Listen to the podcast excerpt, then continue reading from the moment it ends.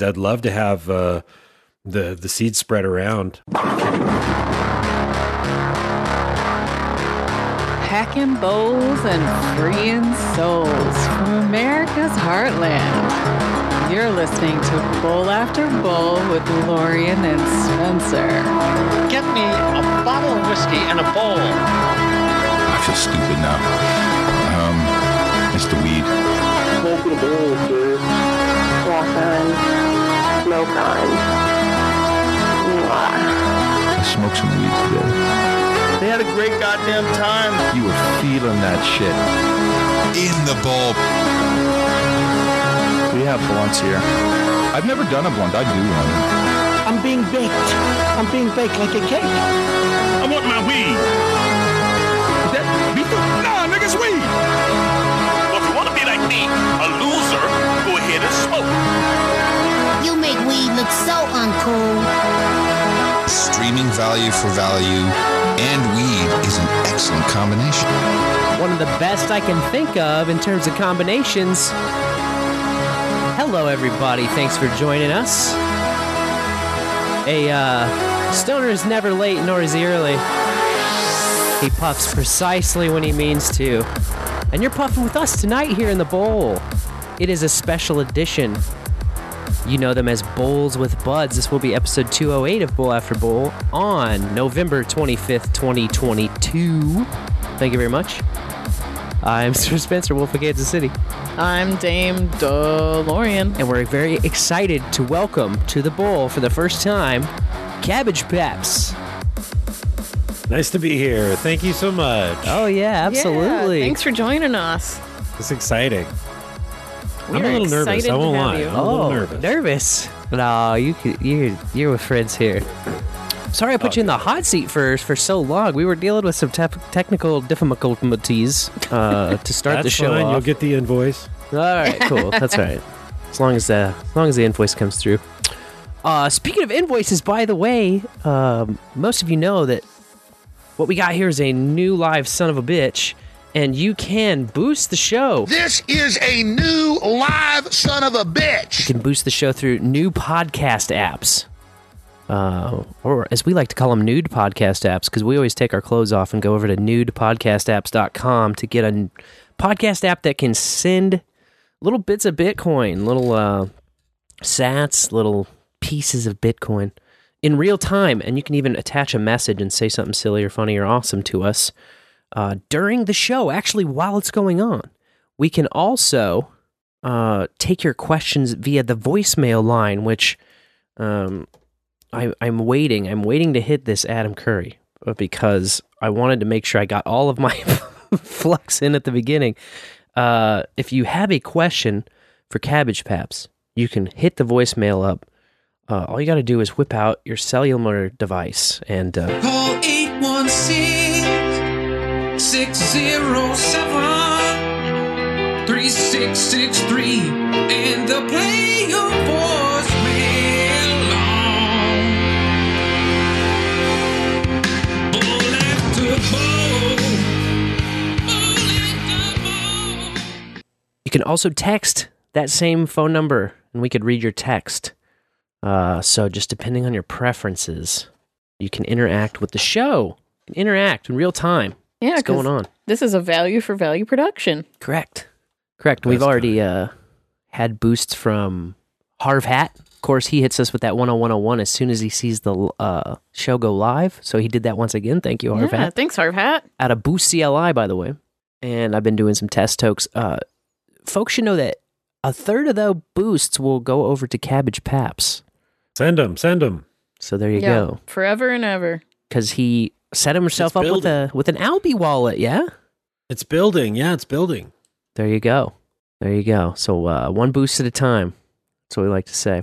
So Cabbage Paps uh, is a, a bit of a legend. He came up recently with a new strain of weed that he has named Adam Curry after the Podfather himself. And so I, uh, I just want to get into. We're going to get into a few things. I have a, I have a, I'm very curious about a lot of different stuff. But uh, oh, and I'm curious what oh boost says SeeDubs. uh, one on one on one sats. Thank you, sir. Thanks, SeeDubs. Uh, I'm curious though, how did this idea come up? What inspired you to try to make an Adam Curry strain? Well, let's see. Um, probably just mostly clout chasing and just trying to get exposure. Okay. But uh, I was, it was kind of divinely guided. I think. Uh, just probably was a little stoned in the garden one day, and I thought like, uh, I'll do this. Now, I mean, uh, I came to No Agenda via uh, Grimerica in uh, 2019, roughly. Okay. Uh, mid 2019, maybe a little earlier than that. And uh, I had created a Grimerica strain too that uh, originally was calling the Black Budget after their uh, premium feed. Okay. Yeah. Um, and so I've had this idea. There's a couple other strains that I've created that I kind of like named after people or named, you know, kind of related to show ideas and stuff. And uh, I just, uh, uh, I'm, I'm not really sure. It was kind of just divinely guided. I had this uh, um, beautiful plant that was growing in my garden, and I put a few different kinds of pollen on it. And we'll get into all that stuff. uh, I mean, as much as you want to ask about my process. Certainly. And uh, one of them, I just decided I'd just call it Adam Curry and see what happened with it. It was just like a, a kind of, uh, I don't know. I mean, it just kind of popped into my head, and so I just did it That's without really thinking too much about it. Uh, so you came to No Agenda through Grimerica. I Mhm. gotta ask: Are you are you from the Great White North? Are you a fellow uh, Canadian close, of them? close. I'm a West Coast guy, hundred Oh, percent. okay. I'm, but I am a U.S. resident. I'm a, I'm an American. Right on. Um, um, in uh, High Valley in rural SoCal at the moment. Gotcha. I just almost you sound like you have a twinge of that uh, northern accent. Maybe. Washington State. Okay, that makes it makes perfect sense. Close. Super close. I've been to BC. I have some really fond, fond uh, memories from BC and uh, and Alberta. I have been to Calgary, where Grimerica is uh, is uh, from, but I, I not since the '90s. Gotcha. A Long time ago, went to uh, to Calgary and Edmonton. And then uh, I'm I'm curious how. So, tell me a little bit more about getting hit in the mouth. And we, we really love origin stories here in the bowl. Um, like how first of all, how did you hear about Grimerica and get into that world? And Right. Okay. Okay. Well, you know, I was listening to like uh uh you know my my I have a, a couple of sons, uh, adult sons now, and uh and uh, one of them turned me on to Marc Maron, and that was probably like 10, 12 years ago or so. Okay. I was listening to Marc Maron, then I started to listen to Rogan, and with Rogan there was like uh, Ari Shaffir and uh, Duncan Trussell were on there. And I think from those guys, from Duncan Trussell, I think I learned about the higher side chats. And from the higher side chats, I, you know, I started listening to them, became a premium member because I loved all that stuff. Yeah. And that he was talking, uh, that uh, Greg Carlwood was talking about. And then uh, I think from that, I learned about Grimerica. And I just immediately took to those guys because they're just goofy and, uh, uh, but they're also hitting good hard topics that I really enjoy listening to. You know, um, mind blowing stuff. I guess you know, like the tinfoil hat, or uh, I, I'm just a conspiracy nut. I love it. totally.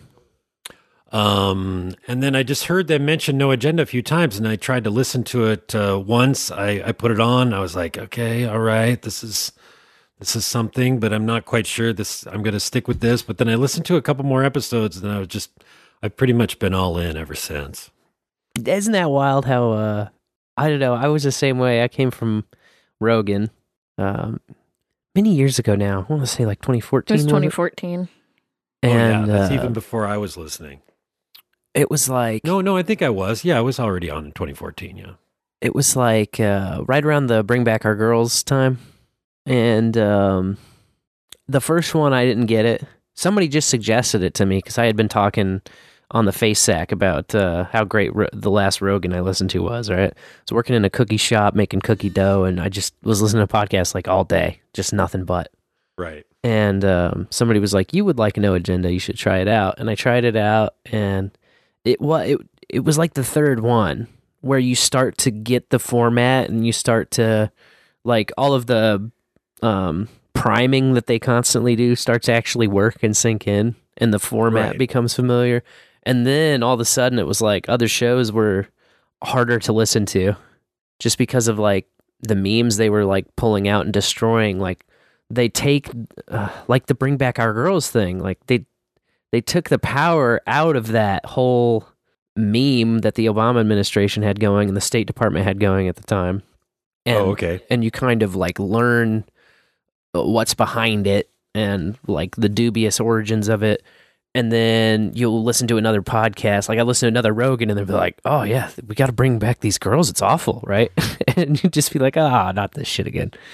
Um, I don't even remember the bring back our girls thing. I, I mean, I was not on no agenda at that point. So, uh, yeah, that? it was like, uh, um, it was a Boko Haram had kidnapped like a bunch of girls. Because it wasn't this during the Kony thing going on too, like the child army. It was separate but similar, separate but similar thing going on. okay, Um, this is vaguely tinkling around in my brain. If you've ever seen a, a meme of sad looking Michelle Obama holding a sign and like the sign can say anything, right? It's like a really, uh, Yes. it's an exploitable. that was originally her holding a sign that said bring back our girls. okay, okay. That's where that meme originates from. And it was this whole push to, I don't know, like to go in and kick some doors down and rescue these girls. And I don't know, I don't know, uh, I can't, you know, the, the details escape me now. The Book of Knowledge says that Boko Haram kidnapped 276 mostly Christian female students Yeah, it was like at a school, right? from a government girls' secondary school. What country is this? This was in Nigeria. Oh, okay. Yes. Yeah, and um I can't remember the no agenda breakdown of it, but it was just essentially like like everything else is, you know, a globalist scam. Exactly. Yep. Which is so refreshing right. Yeah, definitely. to hear people say that when there's so much gaslighting everywhere else. No doubt. Uh so how did you hear about us then? I'm curious. Well, Could you let's see. I only reached out recently? I got on the. Um, I decided to just join the No Agenda Social as Cabbage Paps. I had another username, but I wasn't active. But since I wanted to kind of just put the word out that I made these uh, this strain, this Adam Curry strain, I decided to just join as Cabbage Paps and just post there. And so then that's when you know I saw DeLorean right away. You you said hello to me like one of the first ones to say hello, and then we started talking about it right away. Nice. Yeah. I was excited when I saw you and that's pop better up. than better than doom scrolling Twitter. You know, it's kind of nice to have something different to look at. Most definitely. Um, the No Agenda Social. Yeah, it's a fantastic uh, platform. Well, that's cool. I got to say thank you uh, for the little jar you sent us.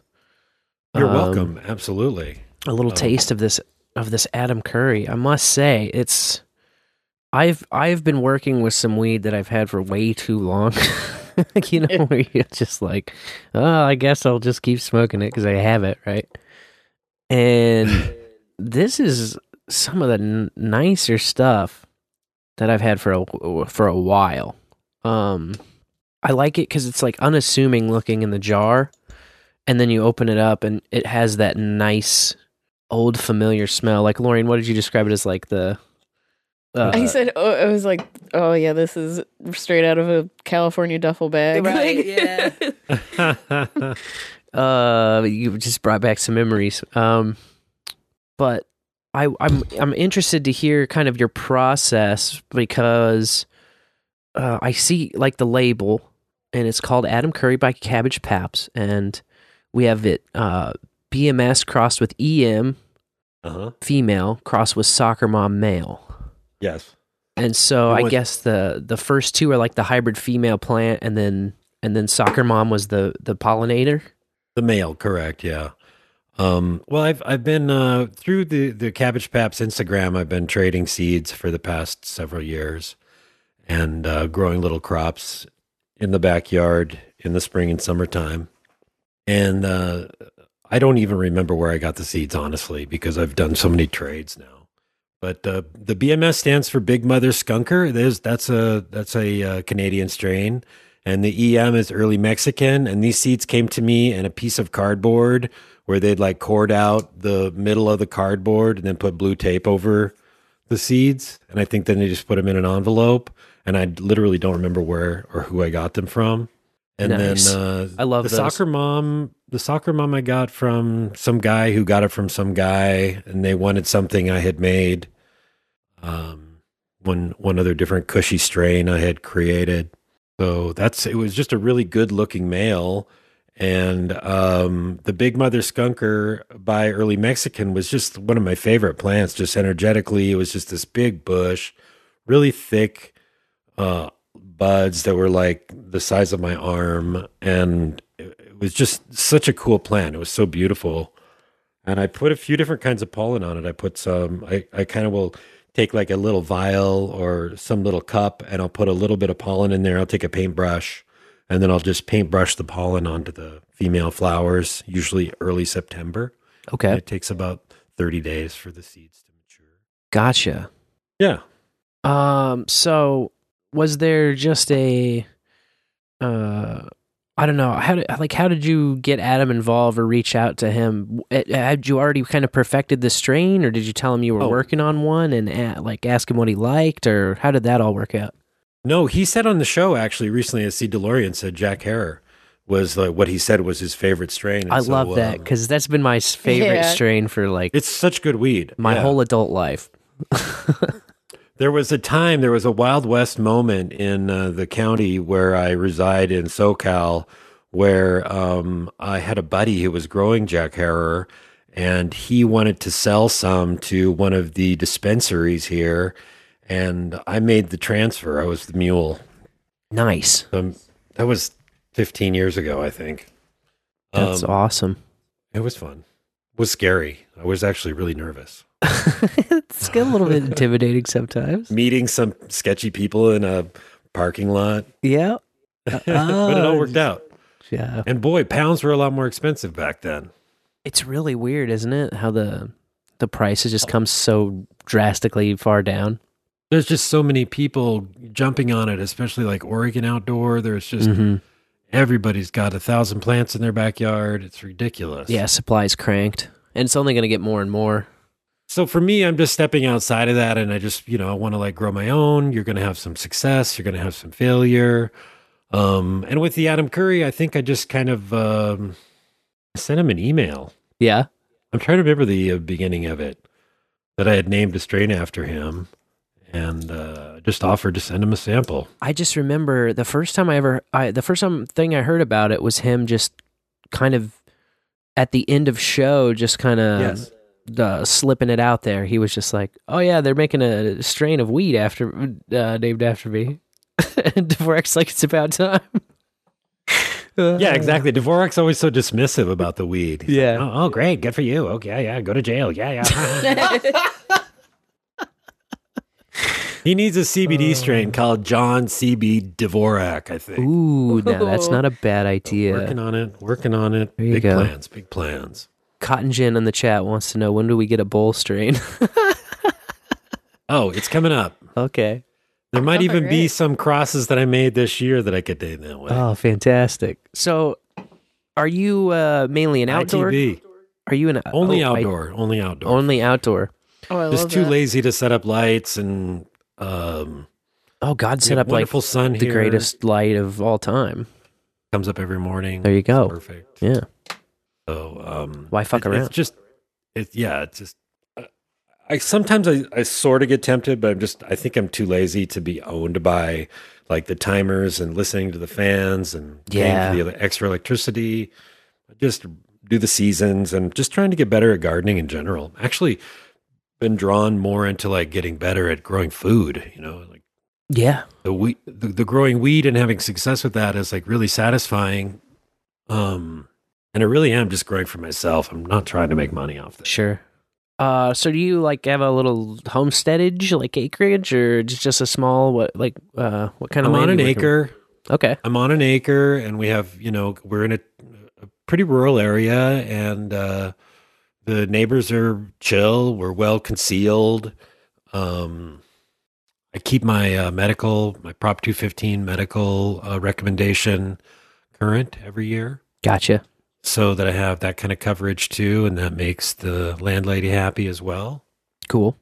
Very nice. Two fifteen. So uh, Ca- Cali has gone rec, right? Or are they? Still Oh, still... totally, yeah, Okay. I I remember the last time when we were out there, it hadn't quite happened yet. Uh, when we were at the uh, Cannabis Cup, right? Yeah. When was San that? It was I want to say 2014. It was right around this whole. a lot- It might have been 2015, like February of 2015, like super early 2015. I think the local dispensaries opened in 2017 or 2018. and, Okay. I mean, it seems like the the the local uh, sheriffs and cops and stuff have got more important things to deal with. It just doesn't seem like they really care unless you're really trying to blow it up and have like 100 greenhouses and you're trying to do some sort of unlicensed commercial activity. Sure. Uh, when we were there, it was sort of like it was it was Medi, but it was really Wild West, and uh, you would stand in line. Uh, it was the it was the High Times San Bernardino, Medical Cannabis Cup. the Medical Cannabis Cup, right? And Inland so Empire. it was like uh, you would stand in this line, and they had a tent that you would go into that had like little partitions, and some person was sitting in a lab coat, and they would take like your name and the address of the hotel you were staying at, and then they would give you like you could buy a medical recommendation for one day or three days or seven days or 30 days. they had these different prices, and it was just like a little bit wild, a little bit wacky. That sounds fun. Yeah. But I mean, uh, San Bernardino doesn't sound that much fun, but whatever. Yeah, I, Where- I, It's like LA smog, like goes there and then it dies. uh, it was definitely different. We won the tickets on Twitter. That's right. Yeah. oh, okay. So it was just so wild and random. We're like, well, we have to go. Yeah, we were just just road like, tripped out. all right, we're gonna go. We're gonna go. But yeah, so we were standing in that line for the tent to fill out this paperwork when this vendor came by and just slapped these bracelets on our wrists and was like, Those are VIP bracelets. You guys are good to go. So you didn't need to get the recommendation then? That's No. right. Yep. Yeah. They just gave us these like red wristbands that signaled that we were a vendor, essentially. And so that Oh, cool. like they had a whole area that was like the smoke area, right? It was kind of like going into a festival where there's just like a gate, and then behind the gate there's just booths and sm- just big gas clouds of smoke, and everybody's doing dabs and ripping blunts and all this shit. And Sounds uh, awesome. it was a f- total free for all. But in order to get back there, you either had to have your little Medi card or you had to have one of these wristbands. so it was like, boom, there you go. You got the wristband. You're good to go. You got the medical recommendation now. Nice. And there was like live music and everybody's just like smoking and stuff? Or Yep. was it just vendors and stuff or what? It was all kinds of people. Uh, a lot of it was mainly like medical shop, like dispensary vendors, but then there were people selling like uh, special grinders and um, I don't know, all kinds of. There were a few activist booths. Yep. There were like But baked now, are we goods. talking hundreds, thousands of people? How many people were there? Oh, that's a great question. I'm not sure, honestly. I was so blazed out of my face. um, Rick Ross played that night. He was Oh, like he was like the musical act, you know. Uh, we didn't go to that. We were just uh, Now, once that- you were done with the event, did you like go to the beach? Did you, would you do any other fun stuff in the area or did you stay in San Bernardino? we were staying with a guy that we got uh, hooked up with via some some local activist friends. He had connections with this guy who ran a dispensary out there. So we just we just went straight back to his place, and he had like a grow going in that house. And so we would like we were going to the the cup during the day, and then once it got later, like I think like halfway through the concert starting, we like just got out of there and we went back to his place and we like that was like the first grow we had ever seen and we got to like trim buds and smoke plant and just hang around and um listen to old like uh drug war stories you know What strain was he growing? he was growing uh one called skywalker is the one i Oh, okay. remember um I'm glad you remember. I was like, it's a Star Wars kind of name. Yeah. My memory sucks.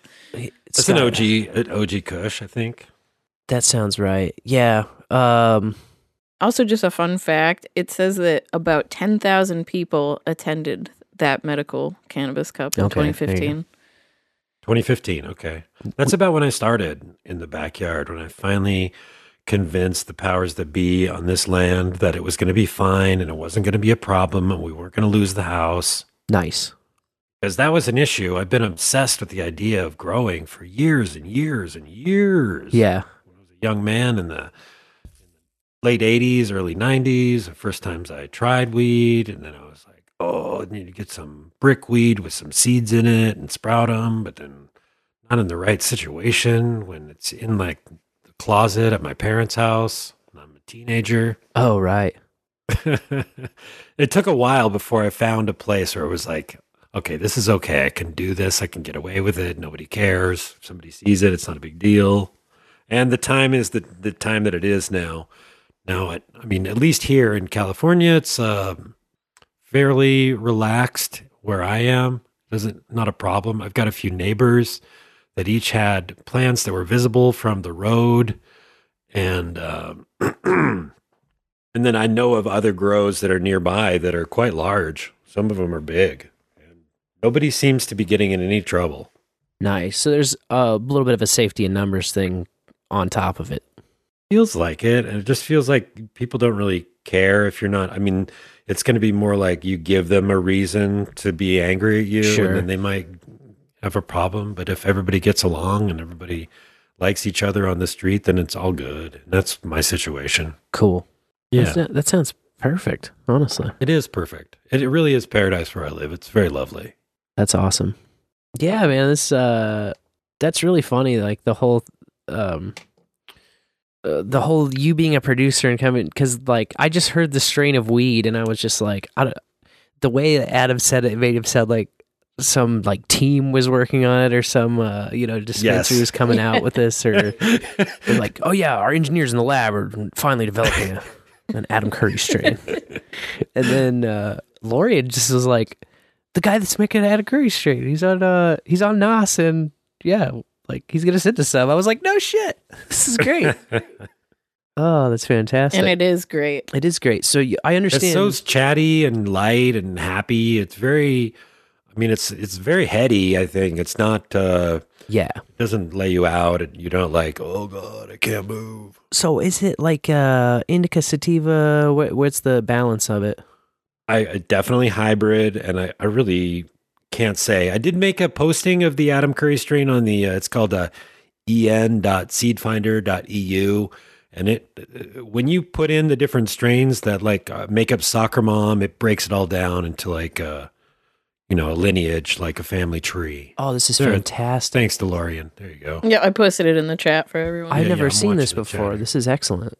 Seed But finder. yeah, Seed okay. Finder is super cool. Yeah, I've got a couple other of my strains uh, on there too. The the Rif hash plant was where I that I got seeds from uh, Morocco from uh, one of my sons who's just an intrepid traveler, and uh, so that was my initial foray into breeding because I had a male and a female, and I was like, I'm going to make some more of these seeds, and then I started there and just kept doing it every year, and then over time, there's quite a community of just backyard grower breeders or you know indoor people that are have a little tent and a light and some fans and they're growing stuff and they grow out their males they grow their females they put them together they're you know everybody's trying to come up with the next you know girl scout cookies Sure. next Tangie or whatever This is what's super- the hot thing now i think wedding cake Oh yeah, Italian the big gelato strain last some- year s- gelato yeah uh, some sweet tooth shit. I don't know. It makes me feel so fucking old when I hear the new strains. right there's it's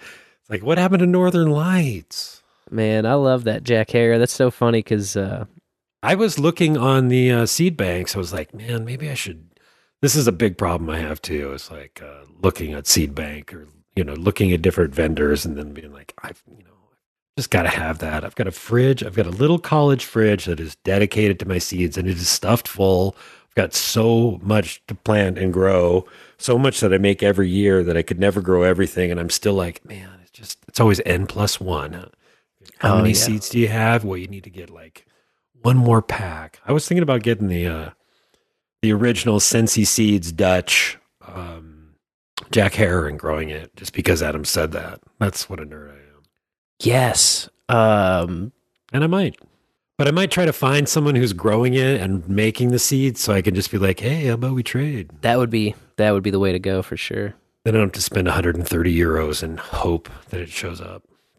I love that it has like just the whole lineage family line in this. It's like a big family tree of weed. See, I've always relied on stuff like Leafly, but the problem with Leafly is it's basically just like a dispensary ad, you know, and you can't Kind of, find all strains and they don't have like uh I don't know, everything it's like very commercial. This is this feels Fossy to me, you know. It feels more like open source kind of uh I don't know. It's got that Craigslist feel to it, you know. Yeah, exactly. Yeah, it's a it's a much better website. I think. I mean, it is. There's all the ads on either side. Sure. But in terms of, um, it's really easy to create an account, then you can start posting things. I made a strain called Thermite. I made a strain um, on there. What else did I put on there? Thirteen? No, which one? I don't know. There's only four that I've listed, but I've, I've got in my Cabbage Paps uh, Instagram. I've got uh, three or four different lists of different strains that I've made. It's fun. It's my happy place to be in the garden. That sounds ideal. And just you pop seeds and watch them grow, and, and just really enjoyable. It's very pleasant. I really love when I get a nice new strain of weed. What I'll do is I'll roll a joint and then I'll just like dry hit it first, like without even lighting it. I'll just hit the joint unlit, just for a nice taste of like the whole flavor profile of what's. oh going yeah, on. just let the air pass over it. Uh-huh. Just, it's like uh, fill your lungs with the sweetness of the and the terpene mix. this stuff it definitely has that Jack Herer kick and some kind of a citrusy note to it. And um, I don't know, it reminds me a little bit of like the diesels and the kushes.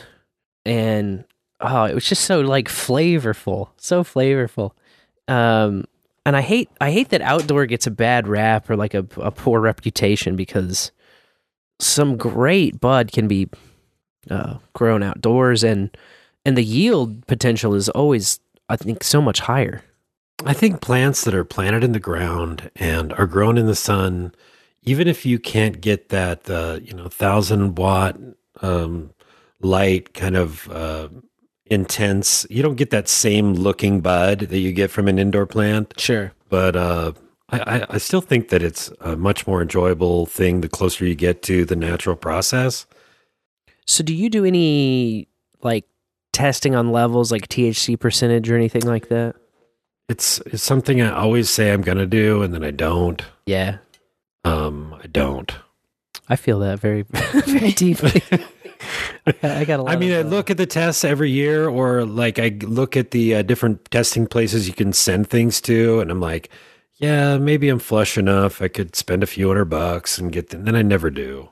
Yep. I have a plan to build a bug tent so I can keep the bugs out of my weed, though. I know a guy uh, a couple hours couple hours south of here who does the testing. So if I ever needed it, I know I'd just like drive to him to do it, but What does he charge? I don't know. Like I could probably just and then what does he test door. for? That I also don't know. I've never deep dived, but It's a friend of yours. Yeah. Oh, okay. Yeah, yeah, in the activism circles. Uh, it's been ages since I talked to the guy actually, but I know I could find him and look him up and be like, "Hey, man." Uh, There are home home tests you can get where you I think you have like a little uh, tube you put a little sample in with maybe a little alcohol or something and it breaks it down and then you pour it out on like a card and these different lines grow and indicate like whether you have like THC or CBG or CBD, you know. Um and then I'm like, yeah, I'll get that and then I never I don't. I just like smoke it. I'm like, oh, this is nice. yeah, it's like, oh, it works. That's all you need, right? Once it starts working, then you're good. Plus, that's also just uh, I, I've got the Zipolite Oaxacan strain that I got from uh, a pretty famous breeder named uh, Bodhi, Plant More Seeds. Bodhi, I've heard of. And um, he just did a deal with Berner, the cookies guy. Mm-hmm. That's people are talking about that. Ooh, interesting. Um, a collab. pay- big I- I- collab. Yeah. Do you? I mean, are you? In, do you nerd out on weed uh, industry stuff? It's been so like I used to really be uh like I used to have a subscription to High Times and I used to like travel to the national stuff a lot more than I do now. I was always from the activism angle.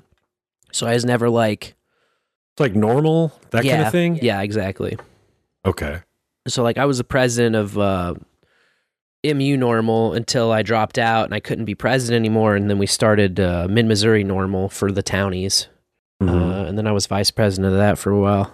Um, How is it working in your state? What's going on there? we just legalized recreationally Mm-hmm. in this last uh, election. So like last week, two weeks ago, Mhm. Yep. whatever. Um, We had medical pass in 2018, Yep. and this is the same group, new approach, um, that passed the recreational. And uh, the initiative, it was like it's a constitutional amendment, so it recriminalized some things and put that into the state constitution, which really rubbed me the wrong way. Mm. And it's like, the the possession limits and the weight limits and everything that you can have is now all all of those like laws and penalties are enshrined in the state constitution. So Wow. it's it's going to be Yeah. really tough to like change or expand or get rid of those.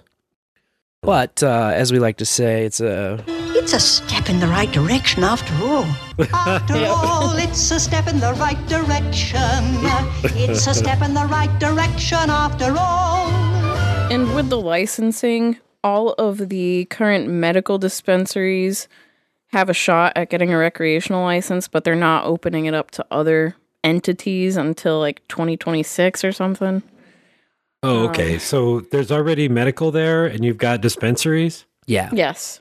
Oh, okay. And what's the process like to get a, a medical recommendation there? Is it difficult? Is it No. easy? It's easy. If you want one, you get one. Essentially, you call a guy, get a card, get in a database, and Right. can buy your stuff. Renew it once a year, like California. I think it's. It might I think be it's every, every year, but it might be every two. I can't remember. yeah. I Pay, don't. I don't have a card. yeah, Seems pay the real fee. important to you guys. Yeah. Yeah, I don't. I don't. I don't like. I don't have any firsthand knowledge of how it works, but uh, it's okay. So then you still have an active gray and black market. Oh yeah, Absolutely. definitely. And I I don't think that will change probably uh just in places in general. I don't know. So- Um Sorry, I just have to get this out. How mad I still am that in this new recreational thing that they passed, they said, "Oh yeah, we have home grow," and then you read and it's like you have to apply for a license to grow at home. what? That's so lame. Do I have to apply for a license to grow garlic in my backyard? No. it just uh, it is it makes me it's- so mad. the licensure for No, but home and, grow is yeah, then you're just like they're just uh, on your thing, like you're asking permission to do something. Yeah, exactly. And then if what if you but what I mean in theory, let's say if you wanted to maybe uh, put a light in your basement and grow a couple of plants, would what do you what are you risking? I I'm not really sure to be honest. I mean, Fines and jail time. There's some light jail time written into the Constitution now with these things. oh, with unlicensed, yeah. yeah, if you're unlicensed. It's so funny too like the how you would have to do it. So if you were to do it you have to have a room that's a certain size or less. You have to have no windows on the room.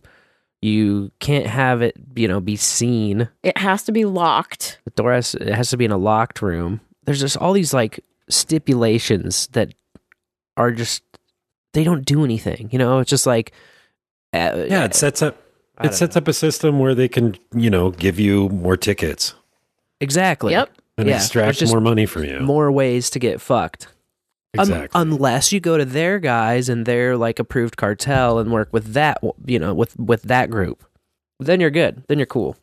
Which is also too like uh hey, look, everybody loves weed. Let's make it so there's a license thing that we can charge a lot of taxes. We'll make all this tax money. Right. Yeah. Yeah, And I don't think people care as much now.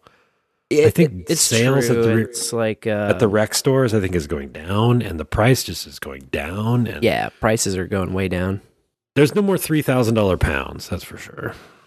So crazy. It's like seven, eight hundred bucks probably for a pound of weed from Yeah, I remember something. like 35, 6, 7 by the time it made it out here, you know, like And then what? What about the weed that you guys get there? Then what are you? What are you getting? Is it coming from out of town? Is somebody growing it indoors? What's the story on that? it's just always different. Um it's funny because since I started uh since having kids, I just like don't smoke it nearly as often as I used to anyway. So like the usage and the like the weight it's gone like way drastically down anyway.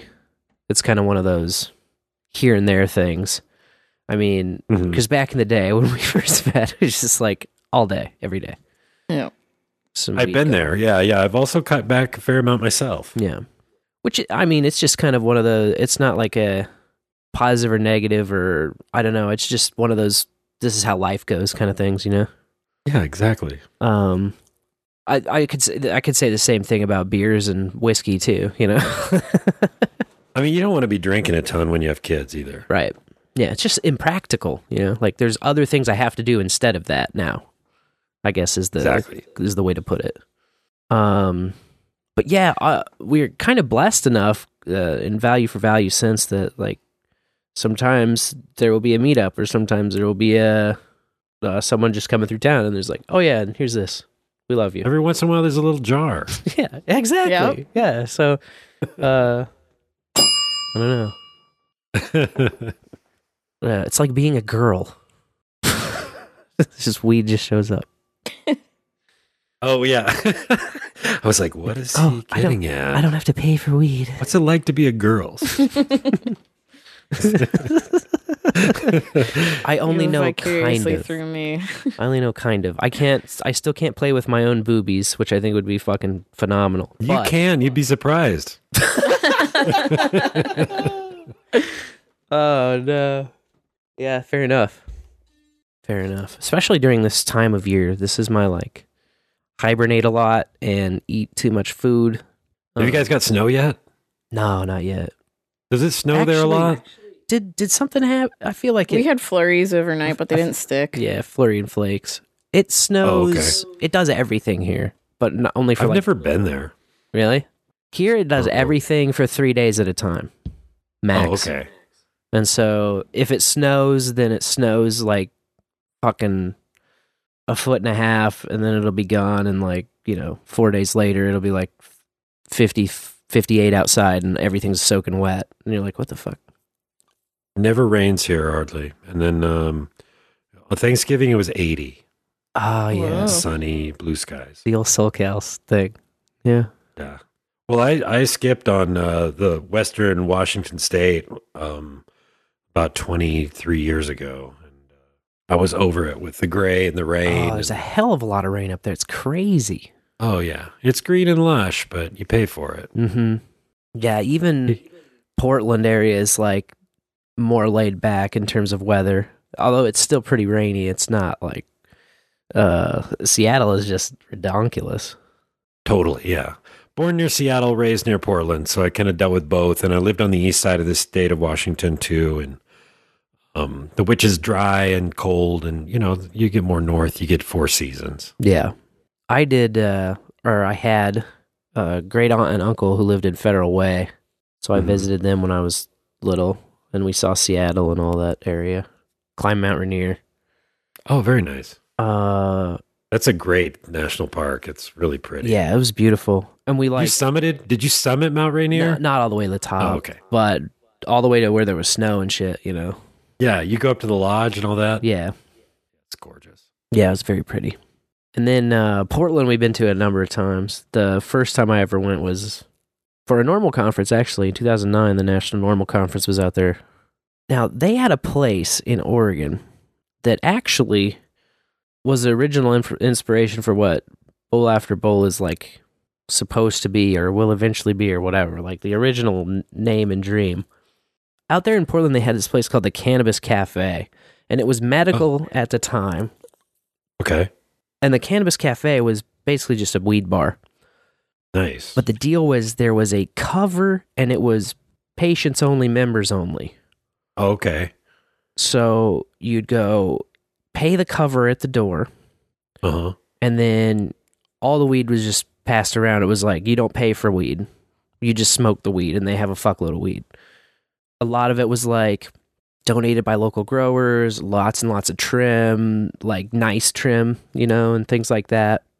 Uh, also like buds too, but like it just, I was only fucking, I was like 19 and it just blew me away completely. I was like, I, um, there was a guy doing a grav, like just loading up gravity bongs and getting Nice. people to wreck themselves on them. There was another guy behind the bar, and what he was doing was just he kept filling up bags of volcanoes over and over again, and Okay. clipping the mouthpiece on them and just passing them down the bar. Then people were hitting them, you know. Uh, I never went. I never went to that one, but I went to the one in BC. The Mark, it's like Marc Emery's place. Yeah, in BC, and basically there's a guy downstairs with like a bunch of weed in his underwear that you buy for five bucks. You get like a tiny little ball of weed for five dollars. So he bought like four of those and went upstairs, and then we they had the volcano and everything. And then there was a spot in San Francisco I went to in like 2015 or so that was called Spark, and that was kind of like a weed bar too. I think you had to have your medical, or maybe they might have just let us all in. I don't know. It was kind of loosey goosey. Yeah, that's what they did for us because we were just at the conference. So it was like we still paid the five dollar. It was a five dollar cover. That's it. So like we get we gave them our five bucks, and we were like wink nudge members, you know, for the th- well, it ended up being four nights that we went out there because we missed our flight back. Perfect. That's Unfortunately, yeah, we had to spend an extra night at the Cannabis Cafe. It was horrible. Uh, How did you miss your flight? Did you late to the airport or what, stuck in traffic? so we missed our flight. Stoned? not because we were stoned uh mind-bogglingly it was we were in portland right and um it was me. I was vice president at the time and this chick was the president of NORML. She was like the sorority chick uh like just the absolute type that you would uh, kind of like the stereotypical stereotypical sorority chick. Anyway we wake up at the last day. We got to leave. Uh, it was me and um, a guy I had met out there who was from KC NORML at the time, Okay. and then us two students. And she was like, "Before we leave, I gotta go to some place. I gotta go somewhere." We were like, "Okay, whatever." She wouldn't tell us where it was, and she made us like get on the public transit and ride the tram or whatever it is, the the rail. They have like a Yeah, yeah. free Max, Max train. yeah. Yeah, they have like a free system if you stay within a certain spot. And then I Yes, think you downtown- can pay downtown to core. Yeah, exactly. Mhm. And you can pay to go even further. But she like had her heart and mind set on this like going to this one stop on the thing. It was we were like, all right, whatever. And we finally get there and it's this like cruelty free hoofy doofy makeup place. And she just like wants to go to this certain makeup spot to get makeup. And um so we waited and drank Bloody Marys at a bar across the street, waiting for her to do like she spent like I don't know, forty minutes in that place minimum. When she was finally done, we rode the train back to the airport and missed our flight because she was fucking with the makeup store. So you left her there and then tried to make it to the airport and missed? No, uh, we had to. Oh. We waited for her to be done shopping in that makeup store. Like she, we went with her, you know. So you guys were downtown and then you're taking the train to the airport. So you're going through the east side of Portland. Mm-hmm. And then she had to get off somewhere and go to a makeup shop. Yeah, spend some time and money, some quality time and money. Well, there's lots of great bars, lots of great restaurants in Portland. I mean, it, uh, Portland's a wonderful city. I spent a lot of time there in my youth, and it's is it's full of weirdness. I was just going down like a '90s uh, music rabbit hole of yesterday bands that I was really into in the early '90s in Portland. So that was fun. Good, good nostalgia. Yeah, Hazel, the band Hazel, saw them several times, and I was watching a video about the. Uh, they had their own dancer. It was like a female drummer and then a male bassist and guitarist, and then they had this guy who looked homeless named Fred Nemo, who was their dancer, and he'd be on stage. He just he'd balance a water um, pitcher on his head. He'd wear a dress. He'd flail around. He'd throw himself down. He'd balance on a chair and fall. It was like he it would, and a lot of times it was just like improvisational sort of crazy dance. So it was a really fun show, and they were very jangly, you know, driving garage music. Nice. Good times, good times, good memories. Yeah, I always was drawn So- more to the coast than Portland because I've driven up and down the coast to places like Seaside and Oh yeah, um, fuck, that is some of the most beautiful beaches and oceans. Oh, oh yeah. When I was a kid, I went there so many times, bored to tears with my parents, me and my folks. I'm like, Ugh, it's raining, it's cold, and I'm with my parents. Ah, parents are a drag. But the coast, I mean, it, it, it was isolated beaches. There was never anybody there. Yeah, which was e- cool. Even than uh, California. If you go to the sea- seaside, is like I don't know what I would guess is the one of the more tourist trappy. It's the number one beach, definitely. Okay. That and Cannon Beach or, or Seaside is Yeah. like the number one spot you'd go. to the Yeah, beach. and even that is like still people are spread out. Like there's a lot of people at that beach. It's always you know there's always people there from fucking everywhere, but there's so much beach. Like it goes out for fucking ever. Yeah. and it's all smooth sand. There's no like rocks. You're not like watching where you step. You can like sprint anywhere on the beach. That's how smooth it is. It's crazy. My parents would always go to Lincoln City. It was always the Lincoln City. And then we go to this one little totally isolated beach, Tierra del Mar. That was just, there was never anybody there. Nice. So pretty. I mean, I fond memories of it now. And the forests too. I mean, the forests are just off the hook. They're so good, so thick and rich, and they've got the um, psychedelic mushrooms growing everywhere. Oh yeah. Have you ever got the uh, Liberty caps, got to be there at the right moment in November before it freezes. I've not. I've heard. I've heard the phrase "Liberty Caps," but like I've heard of people reference them. Is it just uh, a certain place and time that they that they pop up?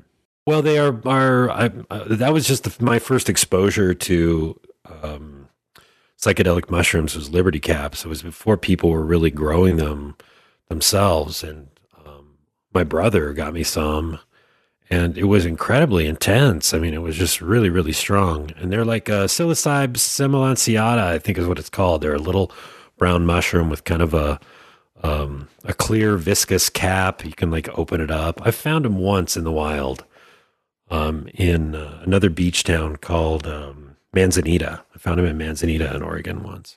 Nice. But basically, when the rains start in the fall, but before there's the first frost, there's this window, like late October, early November, where the Liberty caps will come up in all the in all the pastures. Gotcha. Yeah, for uh, for us, it's the only mushrooms we look for are pretty much uh, morels. You have those around you? Yeah, morels are a huge deal here. Oh, nice. Um, They must be delicious. they're pretty tasty, and the what's nice is they're like easy to find when you find them. They're like if you find one, there's usually a bunch of them, but uh, yeah, they don't- they only happen like a week to ten days or something. Like once people are posting pictures of them, it's probably like almost too late. you got to get your ass. Yeah, they there. come and go quick, Yeah. right? They probably Yeah. fall over and turn back into dirt pretty fast. And they actually move north, like as the season. So guys that are really crazy about it will start in Arkansas and then go all the way up to like mid to northern Iowa, just following them uh, as they pop. like following the dead. Yeah, exactly. Yeah, For go, fish. go on the morel mushroom tour. That's exactly it, man. Uh, I think that we have a voicemail on the voicemail on if you'd like to hear it. If anybody else, by the way, has a question or comment or rude remark, you can leave it at 816-607-3663, just like this caller did here. I hope they did. Nothing's playing. caller. Oh boy.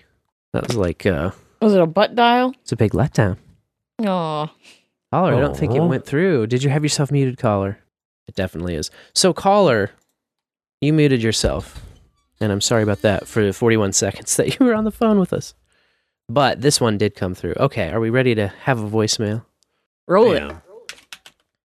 Oh, hey, hey, hey. Good evening in the bowl. Hi there. Welcome, Cabbage Paps. Uh, thanks for coming. So it was tough to find a place to call. You guys are, um, everything you're talking about is so intriguing and interesting. And, um, yeah, this is, this is awesome that you created, that you created a strain and named it, uh, after Adam Curry.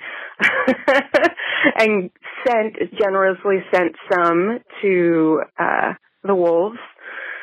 Yeah, thank you. Because then we get to hear about their experience and they are very experienced. They have expertise. and speaking of your expertise as a grower, what you have developed uh, and cultivated over time, a couple of questions here for you. Simple ones, but um, curious to know. How young were you when you first started growing? I know maybe seemingly irrelevant, but just uh, humor me. How young were you when you first started growing, and did you start growing outside or um, indoors? Secondly, and uh, uh, thank you for taking these questions. Secondly, what are your thoughts on or experience with growing cannabis in a hothouse? Um, I haven't really read up on this, but I often think about that. Um, also, hydroponically grown cannabis. I think about, you know, wondering what that's. I, I prefer to get these answers from real growers instead of doing my homework like I should online, right? But it's so much better coming from people who have the real experience and that I get to ask direct questions to.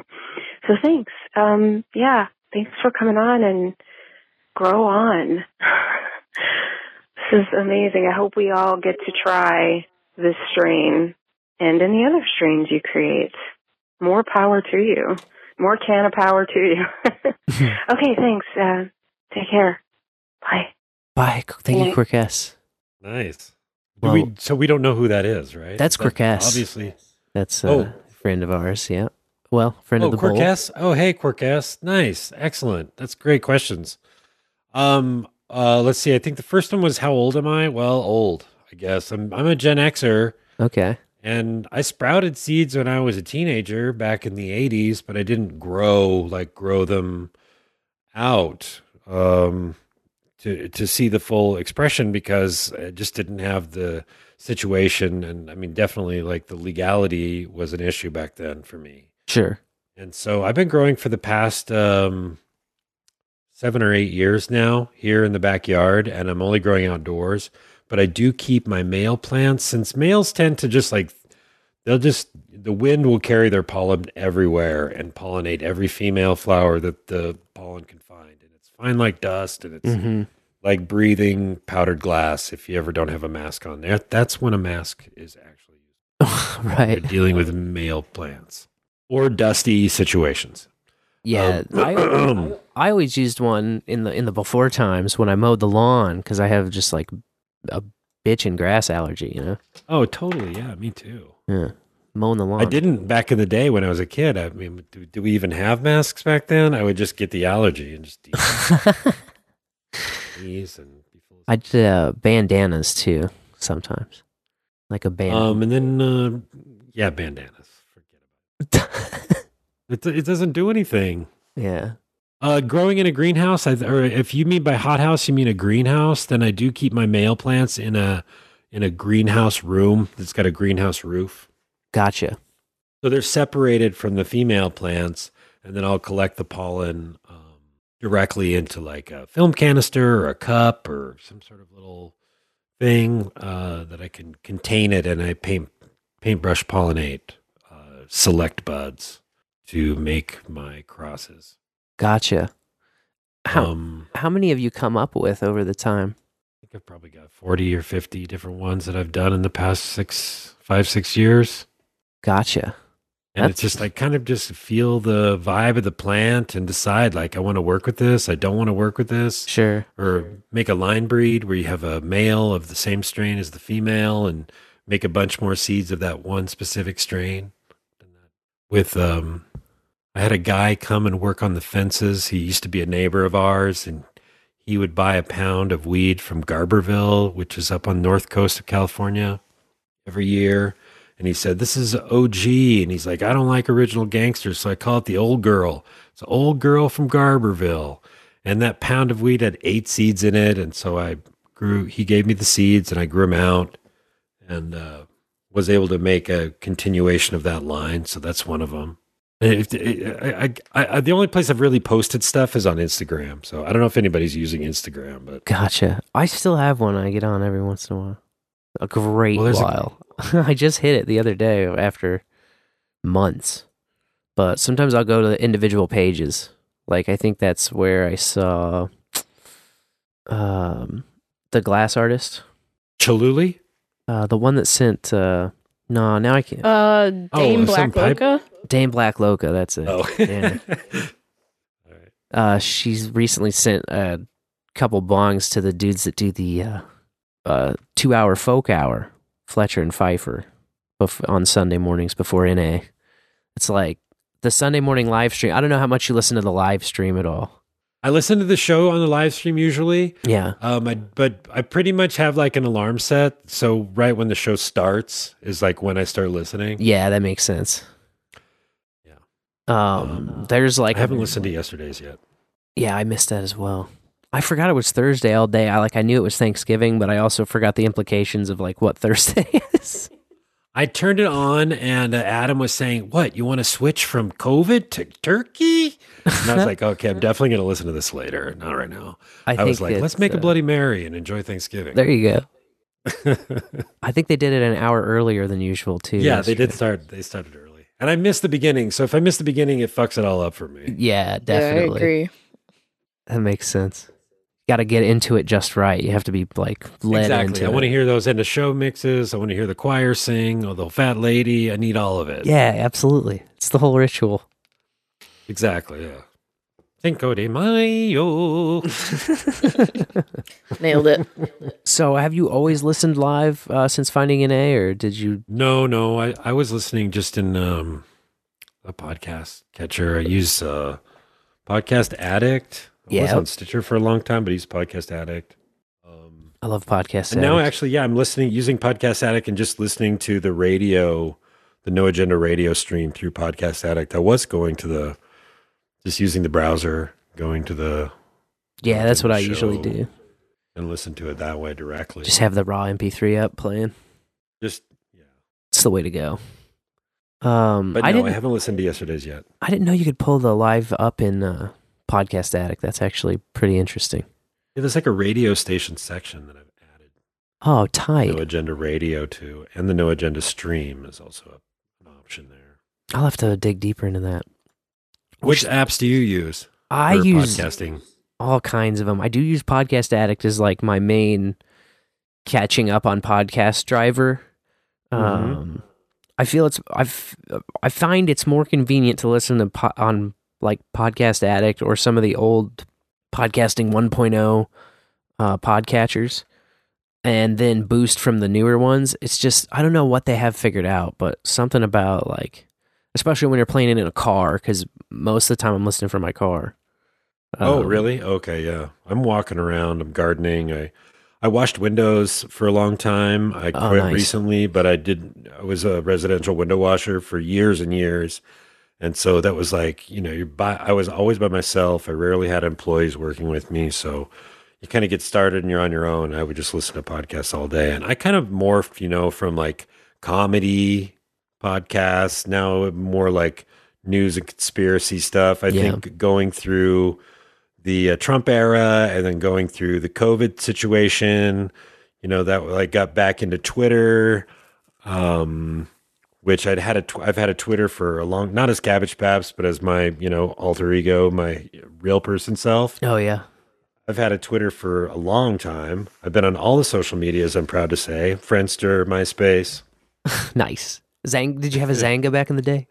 I never had a Xanga. Huh. Was that good? Xanga was like this uh, emo blog that you would keep. Um, Oh, I was over on Live Journal. live journal. Journal? Okay. All right. I mean, I would read live journals, but I didn't. I didn't ever have one. I was on Friendster, then MySpace, and got on Facebook, then left Facebook, and came back to Facebook. We, we were on Facebook right when you could get on that thing, man. It was like at first when I was in high school, it was, you had to have a college email address, Right. Yes. and then all of a sudden they opened it up to like everybody in high schools too. So you could find you like back then you had to find your network in order to join. So like there was a network for my high school, you know. Yes, I remember those days as well. Fucking yeah, weird thinking back up. about it. And you'd only be able to, I think, see people that were also in your network or that you were directly friends with. Um, Yeah, God damn, that was forever ago. It's like 2005 and six. Exactly. Yeah. getting back to podcast players, Podverse, pretty awesome. Podverse good? See, Podverse I want to use in the car. Um, they just did an Android Auto thing, but our car doesn't have Android Auto, and the next one will that we're about to get. So I think that I'm going to switch over to. Well, I'm going to give it a shot, you know, in the in the new car. I'm excited for that. But that that's a app you can boost from. So if they have like a Podverse? Uh, yes, sir. Podverse. So if they have a heads up display boost button like on the car that you could tap, that would be fucking sick. And would that be like a QR code or what is it? So most of these apps they just have a wallet that's built in, and so you can just tap in there and say, you know, fill your wallet and scan a QR code from there to send it in, and then once it's in the app, you can just boost shows and send like messages.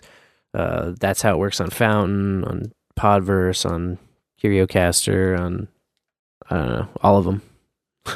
Here I go again, trying to I've- list. Yeah, I guess I've got I got to fill my Alby with some money. I've got like a couple of um I've got a Bitcoin, I've got a Coinbase and a BitPay wallet with Okay. a little bit of Bitcoin in it.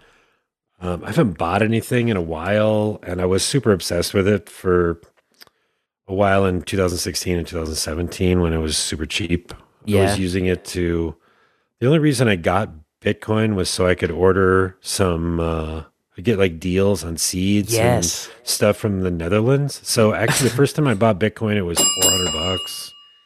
Yep, I'm in the exact same boat actually. it dipped below 420, and I was like, "Ooh, uh huh, this is funny." and I wanted to be able to do DGen uh, poker gambling, Oh, nice. That's fun. and then later I found that yeah, there's like discounts on seeds and weird shit if you use Bitcoin. Uh, yeah, I bought all this stuff to like uh, I bought from uh, what's it called um, um, Guyana.nl, Okay, which is uh, like a store in the Netherlands that you could buy um, Mimosa hostilis root bark from whoa, Be- because it makes a really beautiful purple dye, yeah, and it shows up as as a reptile bedding. Oh, very cool.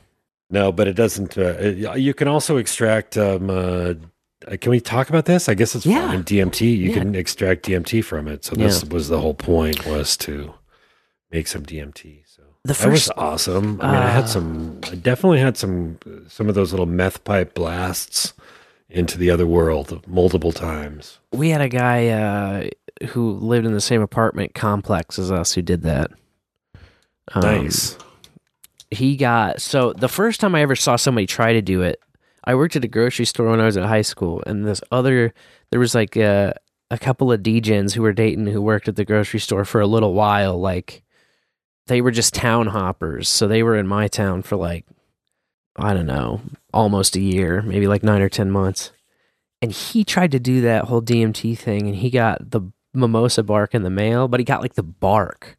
Uh-huh. It was like Was it- you had shredded or No, it wasn't shredded or ground up or anything. So he was like running it through a fucking blender, Oh, okay. and I think he broke like three blenders just running this tree bark through it.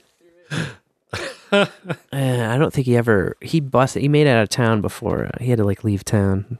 so he didn't. He didn't get the. Uh, didn't get some drain cleaner and some lighter fluid and finish the process. Mm, I don't think so. No, It's but my basic chemistry. my buddies out uh, in our apartment complex did when I was in college.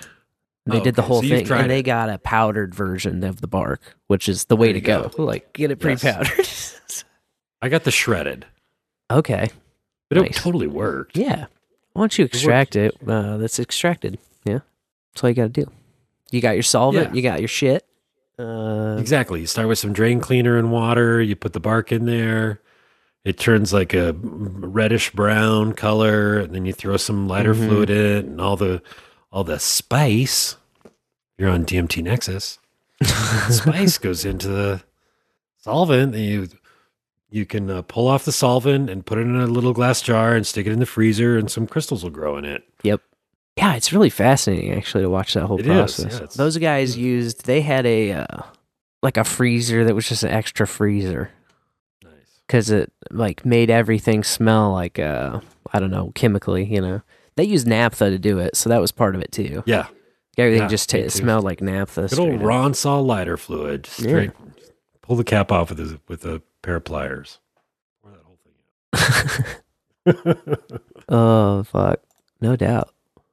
but I got some nasty uh, asthma attacks a few times from smoking that stuff, and so Mm. I haven't done it in a while. I only tried it a couple times, but probably like maybe three.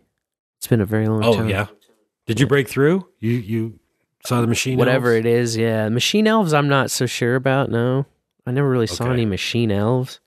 Um, it, it's similar to salvia, I would say, only more like Salvia's a little digitally freakier somehow. Yeah, I don't know. It's the same kind of weird difference between mushrooms and uh, acid. You know?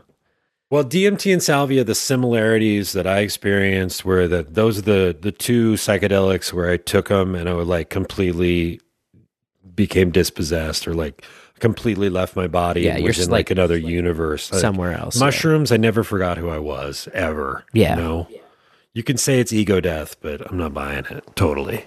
Yeah. Even though when you're like super super high on a lot of mushrooms, I was like, I'm still me here on planet Earth. Yes.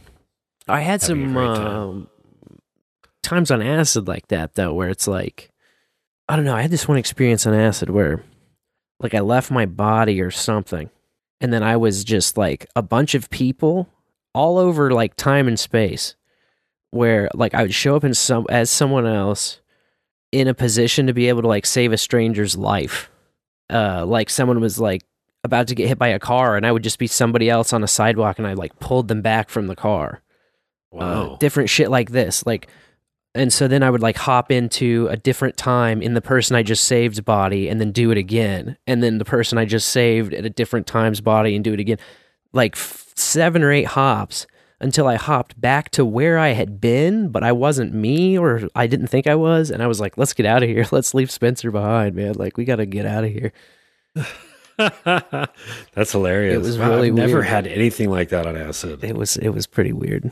It was Was that one. paper or liquid or what Mhm. is that? Uh, paper. When I uh, when I acid for it. me has always been like, oh, my stomach hurts. I'm grinding my jaw. This isn't fun. I feel weird, but Mm. this is not.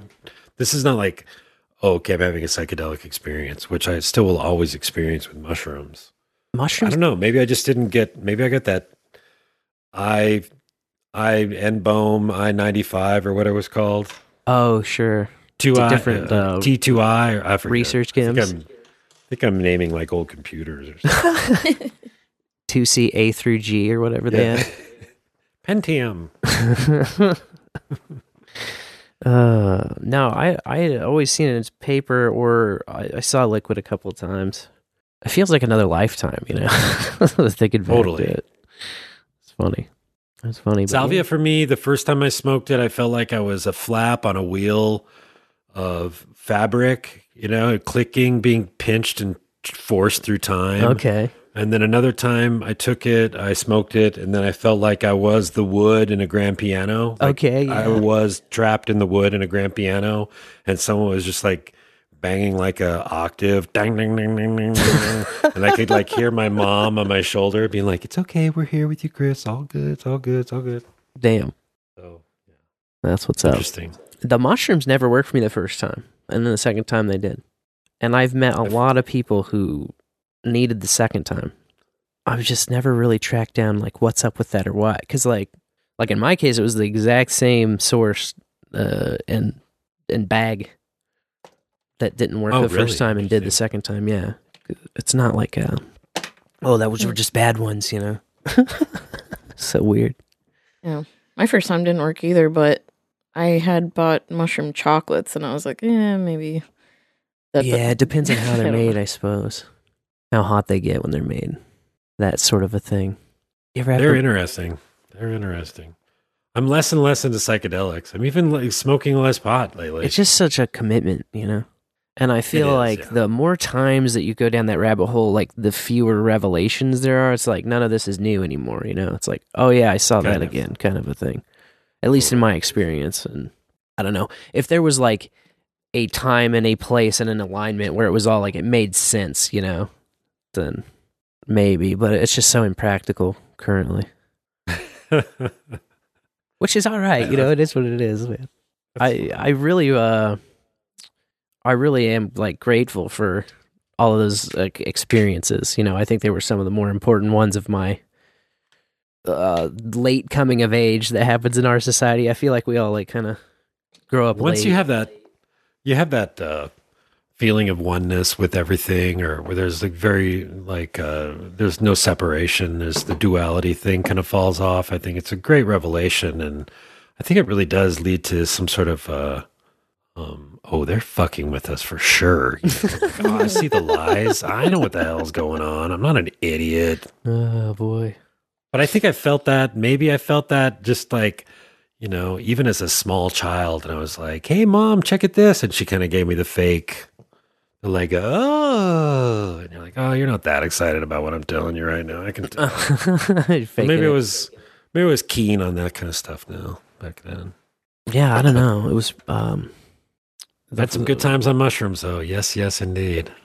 And weed as well. I always find people who are like tripping either like the mushroom side more or like the acid side more because I always like the LSD side, and Lauren was always a mushrooms Yeah. person. I wanted the LSD to work for me. I just have never had a really good LSD experience, and I've only had a couple of good MDMA experiences. Most of them were duds. Oh, really? Just like it, this isn't like. Uh, there's only been a few times where I fizzed out, like really got all super lovey and touchy and stuff. Yeah. And other times it's just like, oh, I feel terrible. I'm, you know, what is this? Like something, some sort of meth, some sort of gross shit. Sure. I shouldn't be on. It's so situational too. I feel like with a lot of these things, you know, like there has to be a a, a good alignment of like the good clean drug with the right environment. Totally. And it's, um, it's so hard in a prohibition state or prohibition um, time uh, under the government, you know, to make all of those line up. It's like harder to get the pure form of the drug. It's harder to know exactly what you're getting. It's more dangerous to obtain it. And Oh, especially lately, it feels like, oh, this isn't even worth it. oh no, definitely. I haven't I haven't messed with that kind of shit for so long. Um Cause yeah, like where do you even start? Like you have to call a guy. I don't even know guys anymore, man. Like, like I don't know. It's a different Uh, world. Mm-hmm. Yeah, I just feel old when I think about that kind of shit. oh, it's killing me. Well, another thing I was just thinking about is like on the drive back from the Cannabis Cup in SoCal, you hit Kansas and you can just feel this weight of oppression that comes crashing down. It's just so crazy how culture is so different from state to state. I mean, I guess I experienced that just as being a child. Everywhere is illegal everywhere, and just being paranoid as hell. Like if you had either gotten high or had just the smallest amount in your pocket or in your car or whatever, and you're driving around. Um, but now to to to to yeah, I don't I don't get it. Why are you guys still there? Ah, it's fine now. Let's find out. You got some legislation. What's wild is this like it's never been an enormous problem if you know like where to go and how to just you know be low key about it. Yeah. Um, a lot of my friends were just so like over the top, out loud with it, and I was like, you know, I was like, we need to change the law for sure, but like currently the law is in place. You know, you gotta uh, at least pretend like you're aware of that. You know. Are people still getting busted for possession there? I really don't know the numbers, but um, I probably should try and find out if we can find numbers like that. Yeah, they're not prosecuting possession of weed in Like, Kansas City. In Jackson County, they stopped prosecuting simple possession. I want to say four years ago or something. It was like right at the same time we got constitutional carry. Right. It's it's really weird. Like uh, Missouri is um, pretty, I don't know, liberty minded when it comes to a lot of things like taxes and uh, gun rights and things. But the weed thing has kind of started in the last fifteen years or so. Okay. In earnest. And the. Kansas side? The Kansas side is behind us for sure. They don't have medical yet. They're like okay. the they're the place where if you're working with a um money like cash transport company like they'll hi- they'll play highwayman in Kansas and the sheriffs will just rob the fucking Brinks truck essentially. Really? And they'll be like, "Oh Yeah. yeah. Yeah, civil asset forfeiture is huge over there. Yeah, what was that? That was that one we just read last Tuesday that Mhm. they just gave the money back to those guys. Yeah, an Empyreal van, which they had been pulled over that company in California also, um, but they got their money back pretty quick. And then Kansas, they just dropped it, so they'll get their money back for their I seventy robbery also. What? Wait, wait, okay, wait. Are we talking about someone who's transporting weed, or are we talking about somebody who's transporting a bunch of cash? They just Cash from legal dispensaries in Missouri to places in Colorado. Yeah, legal cash, legal dispensary cash, no weed. and not all of that money was actually from the dispensaries; just some of it was. Like it's Right. a it's a whole truck with several clients, not just dispensaries. wow. So they did this a few different times. Um, didn't didn't they have a similar situation in California? Yeah, it was the same company too that was being targeted. Garda or- Empyreal Empyreal with a Y. Weirdness. Yeah, That's wild. yeah. The the whole law thing is just And it's so gross because they're just robbers in uniform. Like on the dash cam footage in California, uh, one of the cops is like, "Oh, this is all you have this time. We got a lot more last time we pulled you over." Wow. It's just like, dude, brazen. What was the uh how did you discover weed itself? What was like the I always am interested in hearing like the first time you were told about it because usually we hear about it when we're kids and it's all this like scary thing don't do for most of us. Uh and then we actually try it, like see it in the wild. I remember as a small child, probably four or five years old, being on a hike with my parents um, and some other people, friends of my parents. And we were out, like, we lived in the middle of Washington State up in the mountains. And um, they were like, oh, and they were like giggling, kind of, that there's somebody's growing that plant. Oh yeah. And then my brother was uh, older than me, and uh, he's been a troublemaker. He still is. So he introduced me to it. It was mostly through my older brother that I got to know about like rock and roll music and Devil's Lettuce, and uh, so I I tried it at a pretty young age, um, either as tobacco or as cannabis. I'm not sure because I was so young then. I think I was like seven, and they were smoking cigarettes or joints. I'm not quite sure. But then the first time I really got stoned, I was like 14, and uh, I was with my brother and his girlfriend, and I smoked a bunch of the stems, and it worked perfectly. I, th- isn't that weird? Like I when you're so first high. starting I out, was so ridiculously high, and I, I didn't even go to the bud. I didn't even know. I just took some of the little stems and put them in a pipe and lit them, and I was like, just so spaced out. it's laughable how little it takes. You could like have the bunkest shit of all time when you're first starting out as a teenager, Yeah. and, and it, it's fantastic. Did you ever have like weed hangovers? Like the next day, you're still all zoned out. Oh yeah, definitely. I oh, yeah, and it was like quite a variety too. Back in the teenage years, there was you know Mexican weed or there's purple Kush. Every once in a while, there was like really strong little sticky buds and Mm. sticky green buds or killer green bud, whatever they would call it. Um, Yeah, being up there right by uh, BC, you get like the first. uh this is all Portland, Vancouver metro area. Okay, for my for my you know young uh, teenage and early adulthood. See, for stoner like most of- life was then. for most of prohibition the the big traffic has been um the main you know entry point to the US has been like uh, British Columbia Vancouver in through and down the coast and then spread out the US and so we'd get like almost the last call but like northeast would get fucked the hardest so you weren't getting stuff from Humboldt and stuff at all. Uh, not until like much later. No. Um, and when I was actually in high school, it would be just just uh all the stuff from Mexico. That was all you would see. Just fucking brick. BC Bud was like late '90s, mid mid and late '90s was like when BC Bud was huge in the Northwest, and prior to that, it was either Mexican brick or indoor, or there was some like we'd get some Southern Oregon stuff, or not really California, but it'd be like indoor that was nice, and then you know you just have to know the right person who knows the right person. We we, we definitely had some good weed in the Northwest for sure. Good indoor. That's the uh spoiled and part. lots of Mexican brick, smashed, brown, full of seeds. Sure. Like sort of got you high the first time you smoked it. You're chasing that dragon so hard. Man, we we fucking smoked the dried leaves of some ditch hemp, and we were like baked off of it.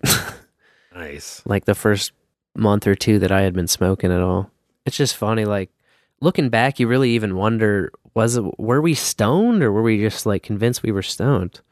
Or does it even matter? Like, is there a line there? Like, we were grateful. I think we were definitely grateful. I would buy big bags of leaf too because I I could get like a giant bag of leaf for twenty bucks, or I could get a few nugs for fifty or forty. right. I remember that I was so like I'd never even seen real bud. We had all brick except for sometimes you would get what we called crumble weed, which was just like these really dry mids that would crumble in your fingers. Is why we called it that.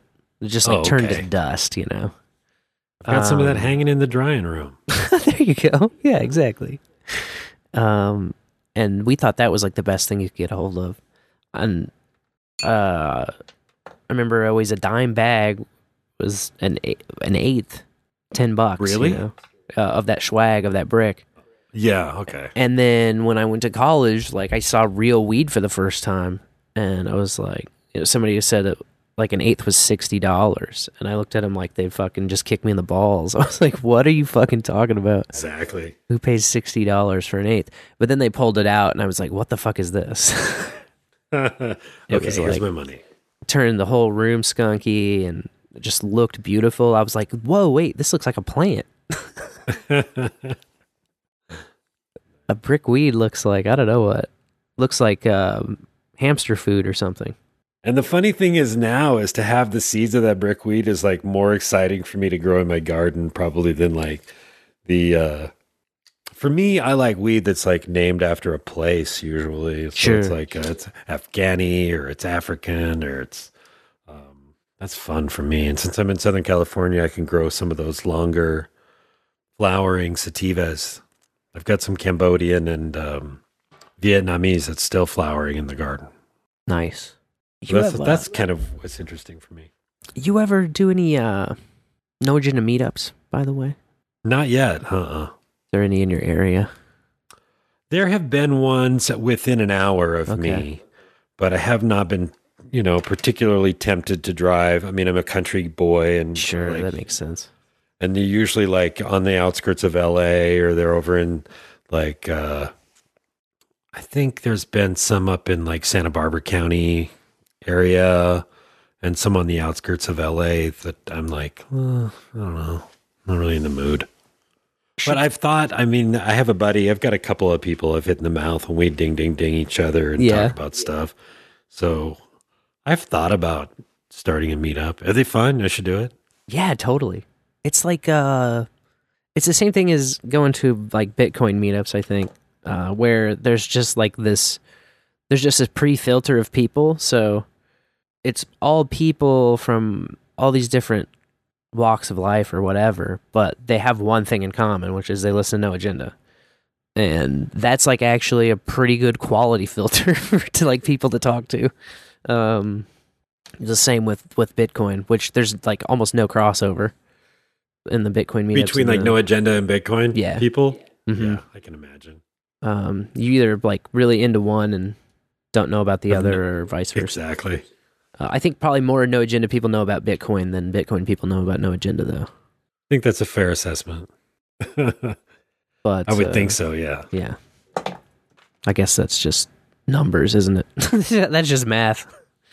Uh, but dude, do one, do one close to you. You'd probably be surprised that people show up to it. That's It what could happen. May happen. May happen. Yeah.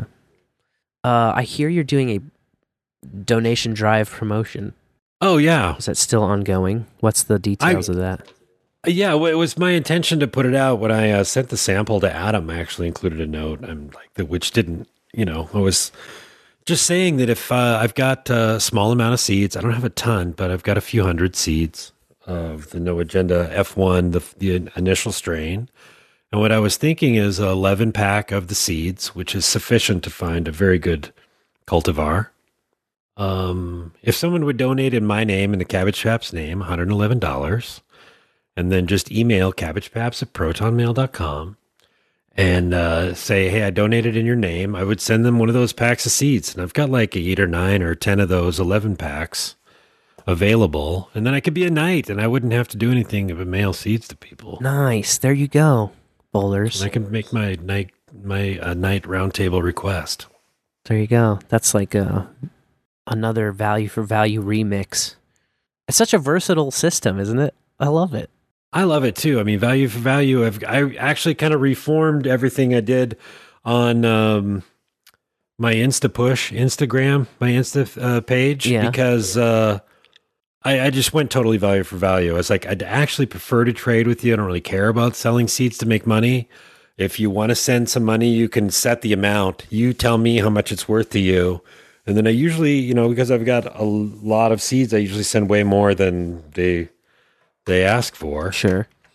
Um, but I don't have a ton. And also, I've gotten like to the point where I'm not trying to pollinate an entire plant. I'm just trying to really just create a select few seeds, not too many. Gotcha. I don't, I don't see a reason to have thousands and thousands of seeds because I don't really intend to ex- to like chase this commercially. Right. I'm just really enjoying it as a hobby, um, and less and less so in terms of actually having. Once, if someone was like, "Hey, I want to see your list and I want a bunch of seeds," and I'm like, "Oh, I gotta package all this, Right. Send it out. Big pain in the butt." Once it becomes work, it's like, hey man, this was a Yeah, yeah. this was my hobby, man. I do this. But if people want to donate in my name, uh, $111 or more or whatever, I would- would send you, um, uh, I would gladly send you some seeds. I'd love to have uh, the, the seeds spread around. I intend to grow it again next year.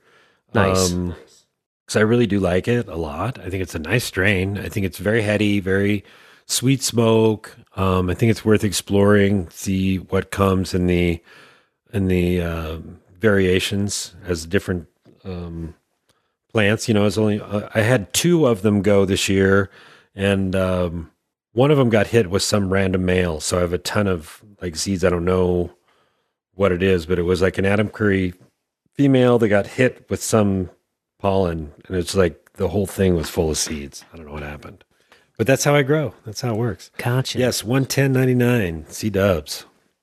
One ten ninety nine. um, do you just pick out like a single nug usually when you pollinate, or like a couple of them, just like a couple of like colas or something? How do you usually? Yeah, I'll take a lower branch. Usually, it's a lower branch. Okay. And um, um, then I'll just uh, I'll isolate it. Oh yeah, I'm very casual about it lately. I pretty much just take a paintbrush and a little cup with some of the pollen, and I'll just kind of gently try to go, so I'm not like blowing pollen everywhere. Gotcha. Um, you've seen enough weed plants, you understand like the little white hairs or the pistils, and once Yeah. the pollen touches that, you get a seed wherever there's the two little pistils. It's like the pollen's the jizz and the the hairs are the the ovaries. I'm just running the camera. there you go. Oh man. Oh, that sounds like fun. So, It's it, like- enjoyable. is it impossible just to like keep it so totally quarantined, or like do you get like some seeds and other nugs, or how does that work out? There definitely is pollen drift. I mean, definitely. If you, I can see it just flying off, and so I always have, you know, a, a bud that I know I label that that's you know this cross with that, and I, Gotcha. um, but then the, there's always random seeds in places where they don't belong. I, you'll probably find some seeds in your little jar if you look.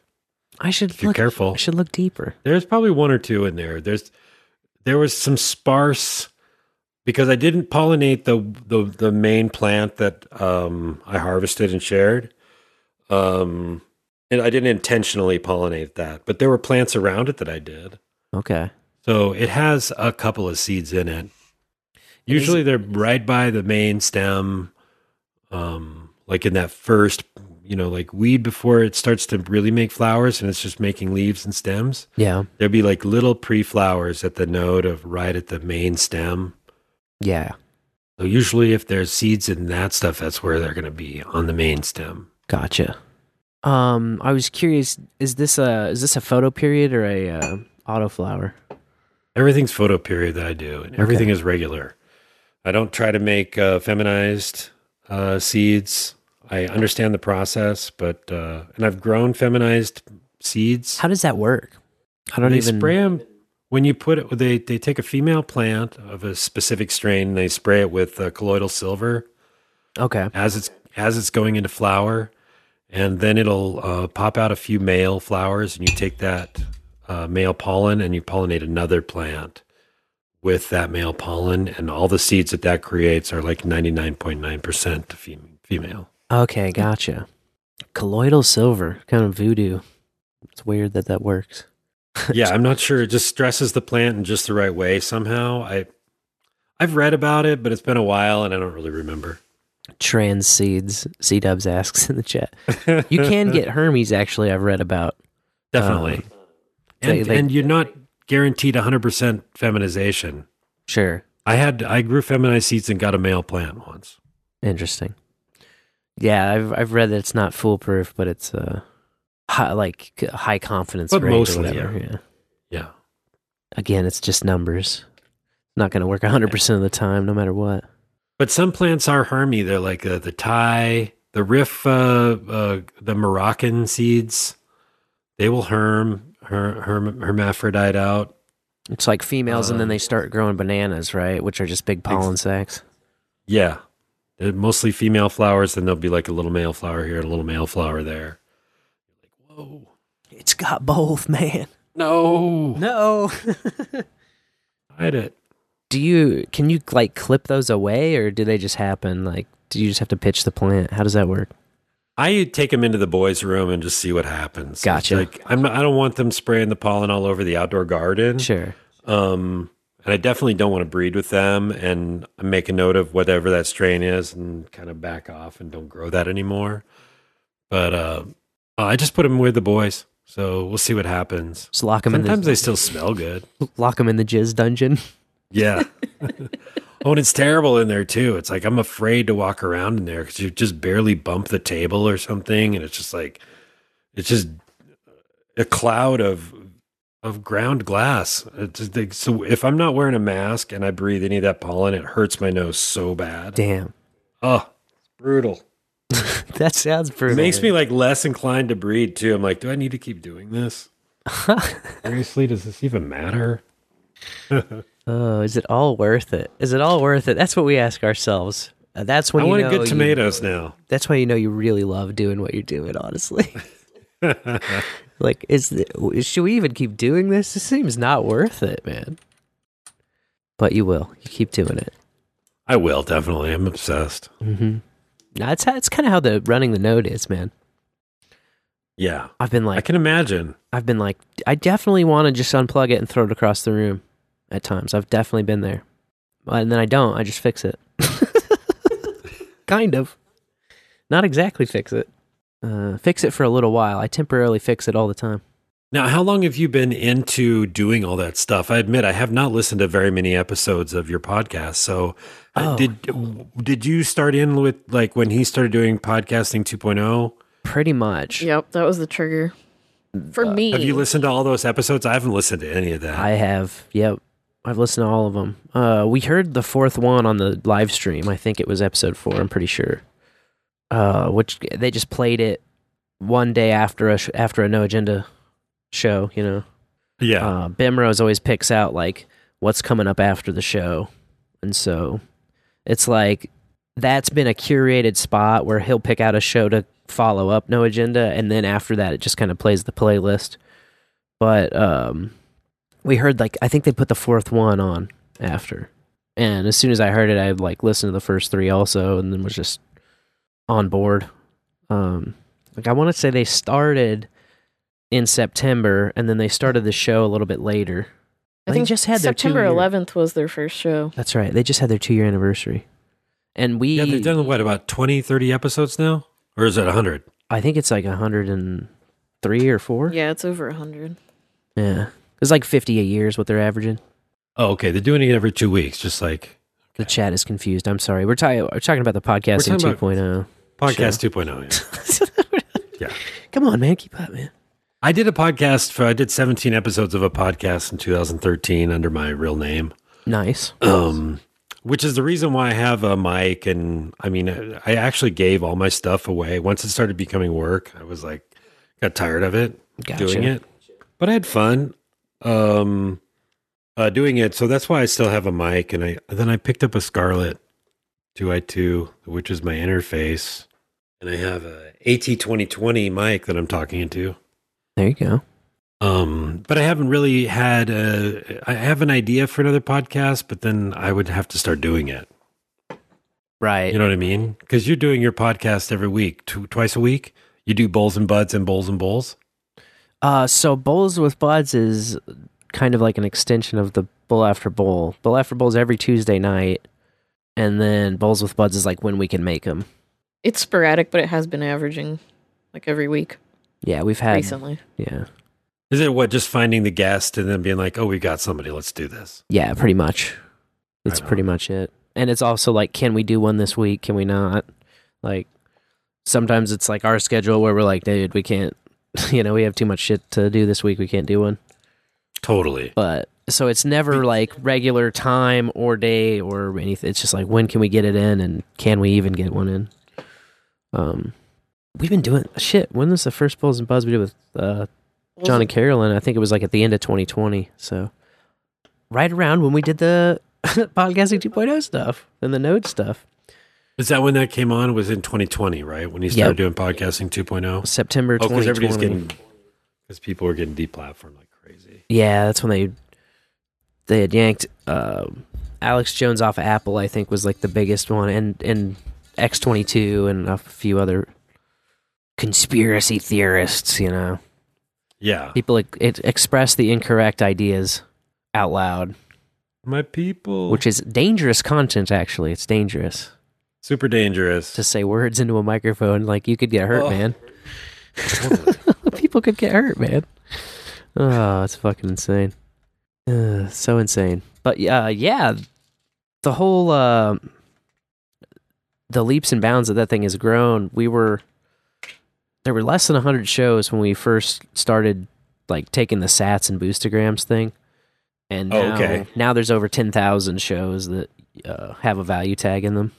Nice. I've gotten 3,438 sats so far. 57 cents worth of sats. Thank you, people. Thank you. It's on fire.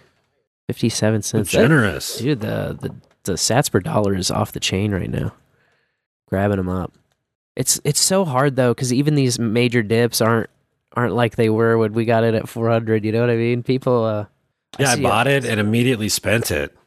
I see a lot of people who are like, "Oh fuck, I don't see a bottom. Like, should I sell it right now?" And I'm like, "Dude, whatever you do, like, I don't care if you're one of the guys that bought at the very top at like 69k, or if you bought at 40 because that was the dip, and now it's like even less of a dip than that. Like, I don't care where you bought. Just like wait until you're back to where you can make yourself whole at least. You know, like just just hang Totally. on, man. It's not going anywhere. It'll be around for a while. Like people just like see the number go down and then they're like out of their minds about it. The only way you can lose is by selling for USD. Like I that's what I did too is I would like bought clever shit with it. But I just did it over the years. I'd forget I had it at, for like months to years at a time.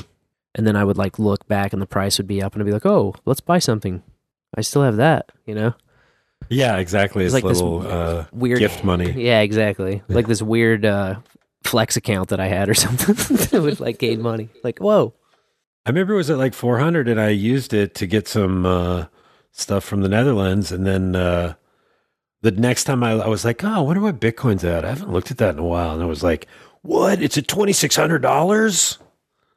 I gotta buy some. Then I buy like 100 bucks here. And then I buy 100 bucks there, 100 there. 100 there. I was like, whoa. And there for a while, my account, uh, you know, it's always been a small little pile. I have a ton of it. But uh, wow, it got to be quite uh, valuable there for a second. Yeah. Yep. It's kind of crazy. And I don't- you know, I don't really- like zooming up and down, but You think it'll pop back up? You think uh, Oh, it's yeah. going to hit a hundred grand? I think so.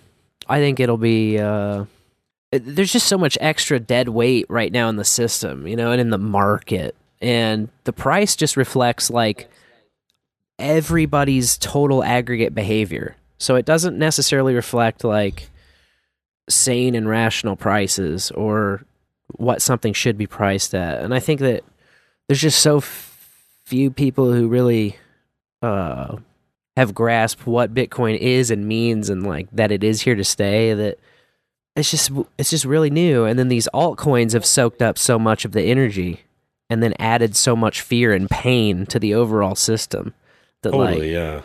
A lot of people get in and then they spread their shit around into a bunch of different coins and then they have bitcoin that's on an exchange and then one way or another they get burned and then they're like oh well that means that bitcoin's dead you know or that means this shit isn't working um instead of looking at what really happened with like oh you got scammed by this guy and you never really had bitcoin you know like Yeah.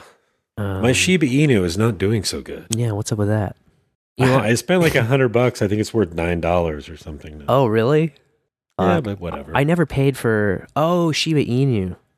I never. it was like a that's- Doge that's the- derivative that yeah. like this is the one. It's going to do Shiba Inu to If a penny. If it Come goes on. to a penny, yeah, I remember now. oh my god, I had some Doge that uh, came out of a faucet because back in the day we had faucets, and you'd click on a faucet and get like three to four thousand Doge coin because it was like pennies then. That one Nice. uh, is the only thing that really went up a crazy amount. But it's not now. There's it's back no, in the it's toilet, isn't down. it? Yeah, it's back down. Yeah, I have a tiny bit of ETH and a tiny bit of. Um, I got the Bitcoin Cash when they did the hard fork, and Yep. was that 2016 or 17? Yeah, I lost all that on poker. I think. Oh yeah, yeah. I just kind of like sit there, and then I just I'll like look at my account and be like, oh, They did the hard fork, and then I had this Bitcoin Cash that I didn't really care about as much. So then I was like, "Oh, dude, we can DJ and gamble with this," because like I don't even give a fuck about this as much as the Bitcoin. Um, nice. Dumbass. I was a dumbass. You just don't uh, see, you know, the value until I don't know. Oh, I mean that's like oh, the cars that if I still had would be worth fifty thousand dollars now, or Oh, yeah. you know the bike that I didn't care about for a second. I look back and I'm like, oh man, that's such a beautiful bike. Oh, and I sold it. Where's my Oh. binder of Pokemon cards, man? Exactly. Uh, I I never had the Pokemons. Records. hmm Yeah, it's it's crazy to think back on. You never know, you know, what it's going to be worth down the road. You're never thinking about that. You're just like, oh, what is it today? That's why so many people panic sell too. They're like, oh, look at today, and it's like, yeah, zoom out. It, you know, he'll come back. He'll be back. It's just it's just come a bad environment right now. You know, everybody's like, oh, the world's on fire. Yeah, but it's like the Bill Hicks joke where it's like death, destruction. You look out the window. Everything's fine. Yeah, it looks There's a bird singing in the trees. looks okay to me, man. Oh, you're reading the fucking news. That's why you're scared. Oh, scared. it's terrible. yeah, that'll happen, man. That will happen. I'm getting better though, like closing the feed if it's like, oh, this is negative. No, I don't need it. Yeah, you can't you can't get into the doom scroll trap. You'll never climb out. Never climb out No. by design. Yes. Well, dang, man, we're coming up uh, on 10:30 here in FEMA Region Seven. It's been a This been fantastic awesome. time. Yeah, this is fun. Yeah, thanks so much for joining us, man, and sitting down, getting to know one another. Thanks so much for the jar too. Uh, Absolutely. I still have your address. It's keeping me uh, off of the uh, off of the train of thought sometimes, which I appreciate. oh Yeah, fuck! we have that blame it on the weed ISO. Now we can Oh, just yeah. blame it on the Adam Curry. Let's blame it on the weed, everybody. there you go. What's better? Uh, well, Cabbage Paps, man. Thanks so much again. Um, Thank you. been a pleasure. Thanks, bowlers out there, for listening along. And we'll be back at it next Tuesday night at 9 Central. We did have two quick boosts come in. Oh, thank you. Yeah, let's address these boosts. Yep, before we go. NetNed hit us from Fountain 6969. Oh, yes, because of course we need a. Uh, 69! 69, dudes! He gave us a bowler boost. Thank you, Net Ned. And uh, 9999 from cottongin. Well, thank you, sir. Nice. Appreciate that. And uh, thanks to all the boosters out there throughout the week. Remember, Cabbage Paps he gets a third of the action, so send your boosts in.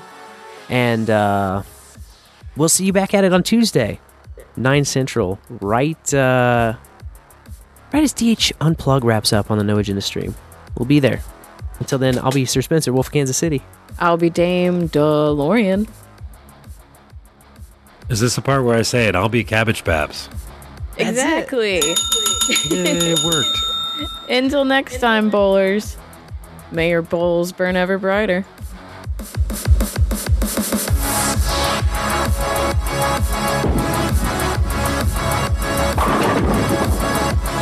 Studies show marijuana can be very psychologically addictive. Man, them studies. If you're into baking, it's kind of passionate. Sparking up a J. Light, light, lighting up a J. Getting high? Yeah, yeah. I like money. Yeah. Most indeed.